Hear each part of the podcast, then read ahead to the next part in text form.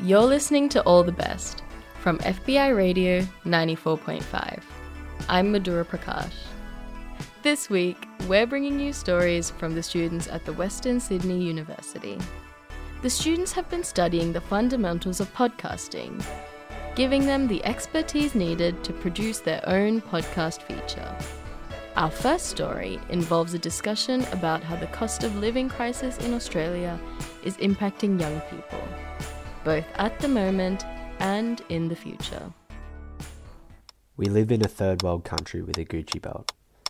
I walk down the street and I notice more tents on the sidewalk, more young people sitting in their cars feeding off Macca's Wi Fi, those big lines at the bank, and those Thursday mornings where I see lines and lines of people out the front of Centrelink trying to feed their family. Hi, I'm Riley, and today I'm exploring the cost of the cost of living. You know, everything has just slowly and slowly just risen in price, but what we're earning isn't nearly enough to afford to be able to do anything.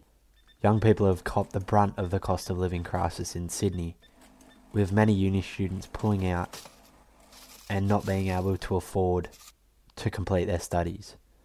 It's really hard to do anything, see your friends, go out. You're just practically working to live and going to uni, and that's it.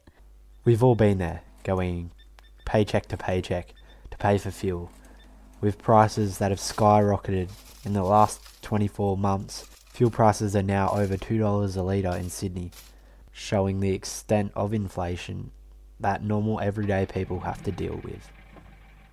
So, like, utilities that I'm paying for is petrol, obviously, to drive, and I live in the Blue Mountains, so I'm driving all the way to Sydney, and it's quite a lot of money, including tolls as well. So, I'm spending at least $100 a day just to get to uni, which I know it's working towards a career, but it's, at the moment, it's not paying for anything.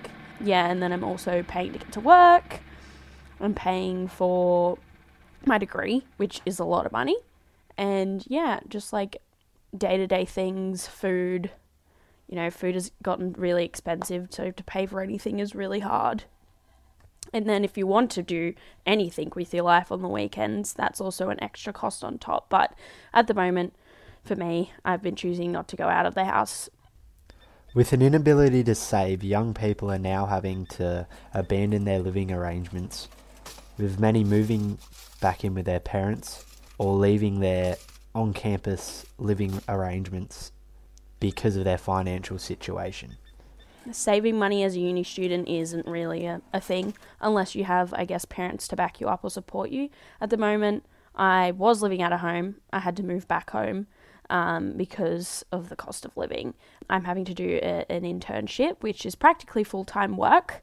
Um, so it's five days a week, full time hours and it's in the city, so I'm driving there, driving back, costing yeah about $100 a day, working for free, and then also needing money to afford to do that as well. So I'm doing all of this work to get this degree, but then on the weekends I've also got to do extra work to actually be afford to do anything, let alone to do my internship we're definitely going to see impacts on our future generation. What type of opportunities will they miss out on if their parents can't buy a house, can't get educated? Um, will the middle class completely disappear and it'll just be a rich and poor society? Is that where we're headed as a community? What are the future impacts of our issues in today's society on the future of the world? I'm guessing like the impact that this will have on the next generation um, will just be they're not going to have the same opportunities that we will. Like it's hard enough people in our generation to even look for houses that are somewhat in their budget. And i'm just assuming that it's just going to get worse. Like houses are hitting you know the 750 to a million mark. What's going to happen in in you know 10 years? Everything's going to be that unaffordable. Everyone's just going to be renting or living on the streets. Like it's just it's going to be crazy, and you know, no one's going to be able to pay for school. It's hard enough to pay for school now, so I can't imagine anyone will be able to do it in the future. I think it's just going to impact everyone's mental health. You know, life is going to be harder at the moment. What I'm doing is hard enough and it's impacting my mental health. Can't imagine what it's going to do to the future generations. Yes, we are taking more interest in people's mental health and making sure that there's, you know, people there to look after those people, but I think yes, we're taking notice of it, but we're not putting the effort in to try and help younger people with it.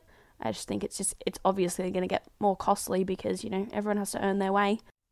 And if anything, homelessness is surging. 150,000 people are without homes, and that's only that's only now. Imagine what it's going to be like in the future. It's it's just going to be going to be hectic. It's going to be crazy. So I don't really think the next generation is going to be able to be supported unless we step up and and and fix fix something. The future of the country, I, I, I really think that it's just going to get busier um, yeah, Australia keeps on developing further into a third world country, if anything. I, I think we make ourselves out to be a first world country, and yes, we do live in in a beautiful place, but we, if anything, you look at our lives and it just seems like it's going downhill.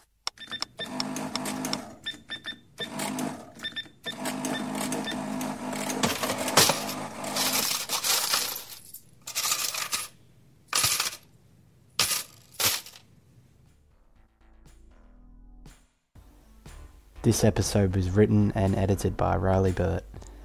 Soundtrack was royalty free by the BBC.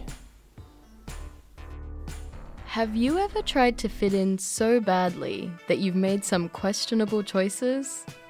Up next, we hear from Nico Bruni on the unexpected sacrifices that he made as a young queer trying to fit in with his heterosexual classmates. Content warning the following podcast feature contains derogatory, homophobic, and explicit language. As a queer boy who grew up in Western Sydney and was bullied at school, how far would you have gone to fit in with that crowd? What would you have sacrificed? I present to you a little story about a time I was so desperate to fit in that I would have done anything to impress the boys. And let's just say, it didn't work out so great. My schooling life wasn't always easy. I was a dancer and I was very effeminate. The combination of these two things made growing up in the rough suburbia of Western Sydney, aka Da area, scary as fuck.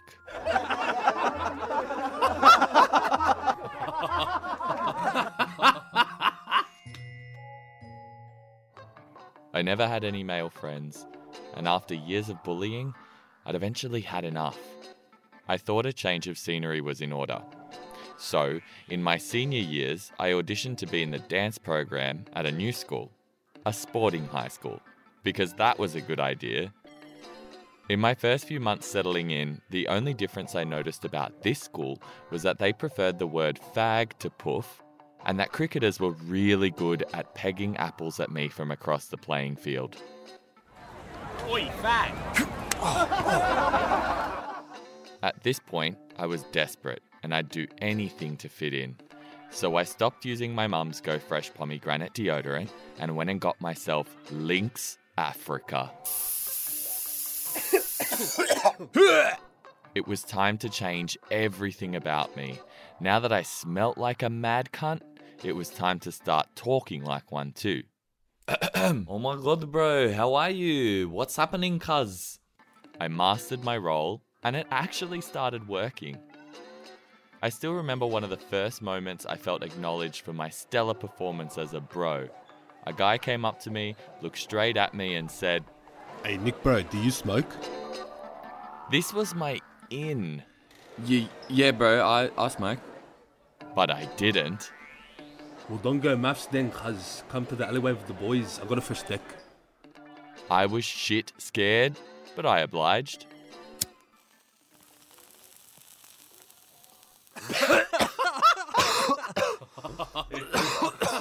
Bro, Nick reckons he's smoked before, cuz. How is it, bud? Do you like it? yeah, man. yeah, it's mad. One of the boys in this group eventually became my best mate. He was also in the dance program, let's call him Michael. And he acted as a guide for how to maintain your status as a bro without getting bashed for being in the dance program for dummies. Bro, when those cunts call you a fag, you gotta defend yourself.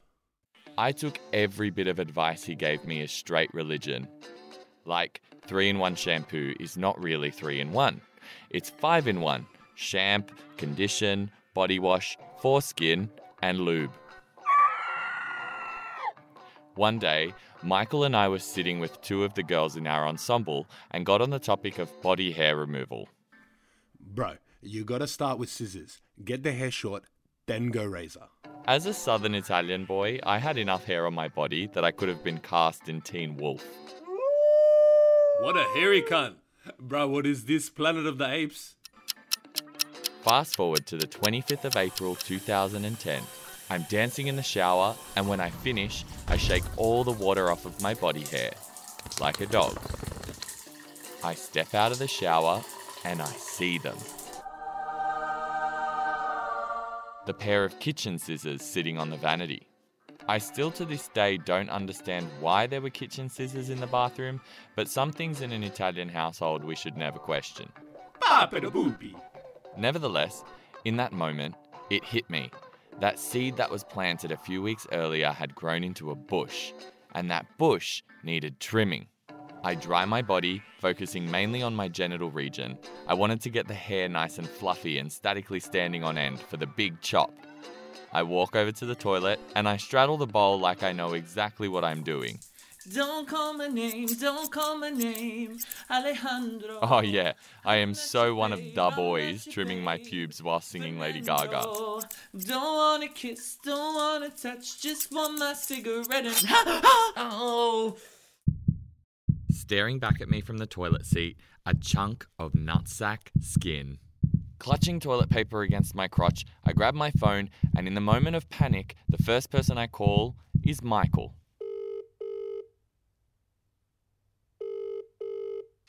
What that? Motherfucker, how you doing, cuz? um, hey man, um, I'm kind of freaking out. I um, I had an accident. What's going on, bro? You got your Um, period? Nah, um, I was trying. I was trying to. Um, I was. Uh, I was. Um. Bro, what happened? Remember how you were talking about um shaving at regional festival and you said use scissors? Well, I cut myself. Um, I I cut my nuts and I'm bleeding. Uh, I think I should go to the doctor. Where are you right now? Can you like pick me up, please?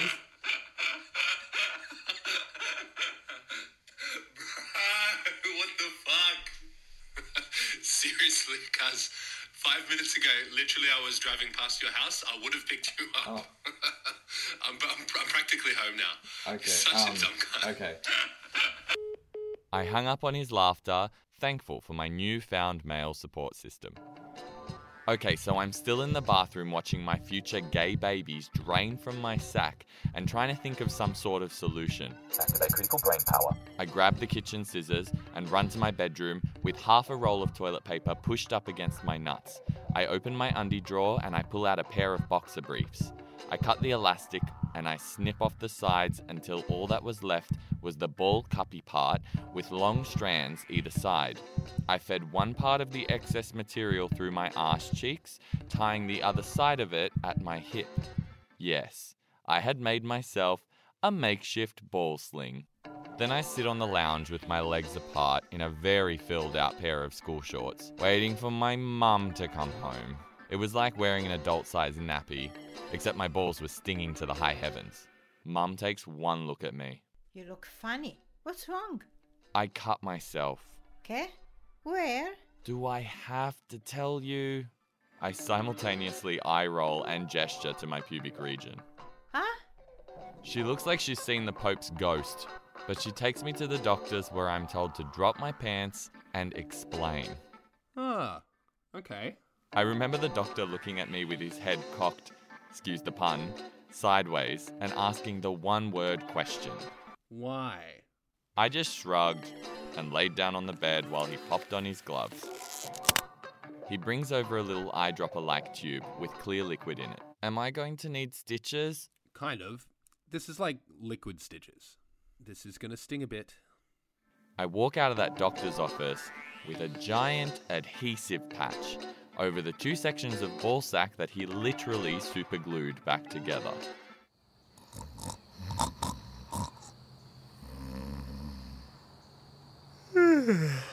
I thought the worst was over, but when I wake up the next morning, something feels a little odd.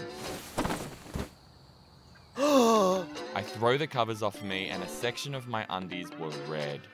The entire adhesive patch had filled with blood. Mom! No school, and back to the doctors we went. This time, we saw a nurse. Uh, Nicola Bruni? Bruni. Oh, I was looking for a girl. Come on in, love. The second I pull my pants down, she says at the top of her voice, Ugh, what's he done? Referring to the doctor's imbecility, of course. Oh, honey, I'm sorry, but this adhesive patch is gonna have to come right off. To this day, you can still see the fingernail marks I left behind in the plywood, trying not to scream with every rip. No, Kelly Clarkson! Tears streamed down my face, but in the end, I got what I wanted a hairless and silky smooth set of baubles. She stitches me up, and I waddle out of that nurse's room without making eye contact with anybody. The next day at school, the boys see me approaching. Oi, Nick, where the fuck you been, cuz? Come sit with us. And there it was, the invitation that I had been waiting for. I walk over to the silver seat and begin to bend my knees, but then I felt the stitches separate. Bro, what the fuck are you doing? Sit the fuck down. Are you fucked in the head? I stand back up, pain with pain in both my nuts and my heart, and say, I I can't sit with you. So, how far would you go to be able to sit with the boys? What would you have sacrificed? Personally, I'd give my left nut.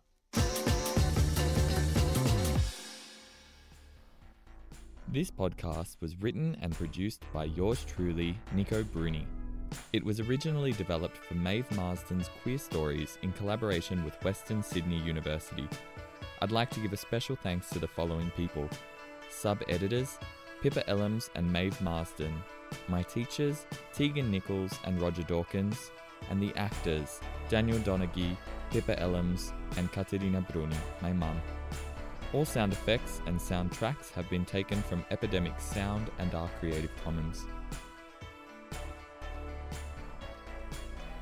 In our final story, Chris interviews friends and reflects upon his life as part of a quest to find spiritual solitude. life, death, the soul, the spirit, all of these intangibles have been weighing on me and on my heart for as long as I can recall. What's the right way forward? Is there a proper way to get through life? How can I feed my soul and feel fulfilled if I spend my time spinning my wheels and coasting through life? I have not been to church, I think now for five years. That voice you just heard is Kel, my close friend and mentor, and my first step toward finding spiritual solitude. Is that something that you regret in any way? Not, not at all. I don't regret, and I don't really m- miss that space. It makes me wonder why I was going in the first Yeah. place. I think. Your experience is very unique in that you had, I don't want to guess a number, but I'm thinking 20 ish years, Yeah, at least in the church. I mean, I didn't really grow up going to the. Well, I went. I went to church, but I wouldn't say it was a Christian household. Um, but then, from like my high school years until I left, yeah, probably about twenty years. So that formed every part of my existence. I think and understanding. I don't even know what I mean by spirituality. Now. Yeah. Like all, I feel like all of humans have this like connection to a larger purpose, and maybe that's all I can say it, it is Yeah. because I'm like, I had for so long this one track. This is what I think it is, and I'm sure this is the right way and the right answers, and I could keep list off things. Now I'm like, what is spirituality? Uh, this vague, this maybe I don't know. Yeah. yeah, I think for me it's more like connection. Some people find it in religion. in in lots of forms. Some people find it in sport, like it's like that passion, connection to something bigger. Um, I think I am leaning more to finding it in connection to environment um, more than, and I think I've always had that a little bit. Like I love animals and stuff, and watching that and seeing seeing nature fit into the the big picture of what it just does without as much human Im- interference. And Mm. so just watching that and being away from like city buildings work into white spaces. I, that's a spiritual. It, it makes me feel better. My most spiritual moment um, was sitting at a waterhole one night in like in the dark, and it's um, lit with uh, the red lighting, so that the animals just come in. And we're very close, and there's no fence, and everyone there's a bunch of people. You're sitting there, it's dead quiet in the still of the night, and probably about ten people. Um, and then this whole herd of elephants just comes, and they're all like families and baby, like babies and stuff, drinking there. Didn't maybe they knew we were there, maybe they didn't, but they didn't seem to care. And they've got that deep rumbling communication, and it was like I was like tearing up. Like this is like an amazing moment, and just like the beautiful starry sky. And I'm like, this is like the best connection to nature, people like together, and just oh man, it was great. And I go, I think that's I would describe that as spiritual in that moment. And I think that's probably the most spiritual, but I don't even necessarily know what I mean. And I love that Yeah. though, because that's. My next guest is Eden. He's been a close friend of mine for about a decade now, and he's been involved with the church his entire life. But the grasping of spirituality that he presented was shocking and, surprising to me, and it challenged my entire perspective on a man that I've mistakenly thought I knew everything about.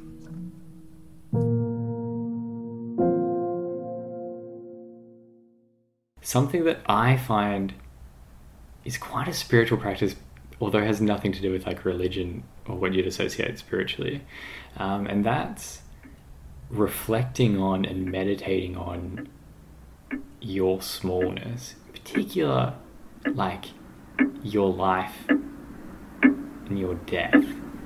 And for me, I think people do this a lot in terms of like putting up a a board on their wall of all the goals that they want to achieve in their life. I mean, that's that's quite a spiritual thing because you're re- you're like seeing your life and going, oh, what do I want to give it to? There's one practice that I I think is just fantastic, but a little scary. In that, if you were to like cover your wall in post-it notes, one for every month um, of life span that you had remaining, if you lived the average of 83 years or whatever it is now, I think it's average of 81.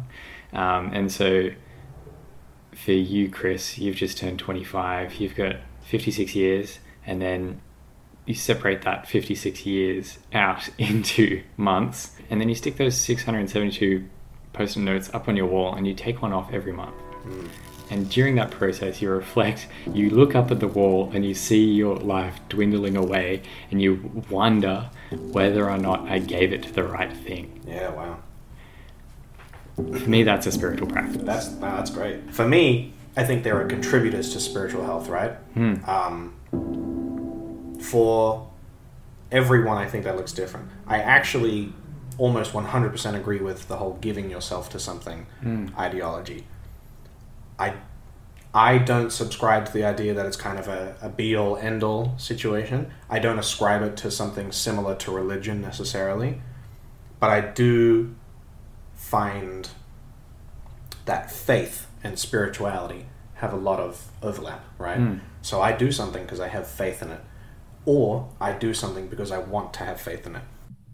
Eden then said something that struck a particularly sensitive nerve for me. I would caution when you commit to something, you can commit to the wrong thing. Yeah. And people have done that throughout history. What he said caught me off guard, made me think about my life. Am I dedicated to the right things? To the right people, even? I think that's something only I can discover for myself. And I encourage you to do the same. Learn and grow and become the person you're meant to be. And I promise I'll do the same while you're at it. This episode of the Heart and Soul podcast was written, produced, and edited by Chris Mallas, with the voices of Eden Conway and Kelly Selwood. Music provided by Epidemic Sound, and sound effects provided by BBC Sound, both under Creative Commons licenses.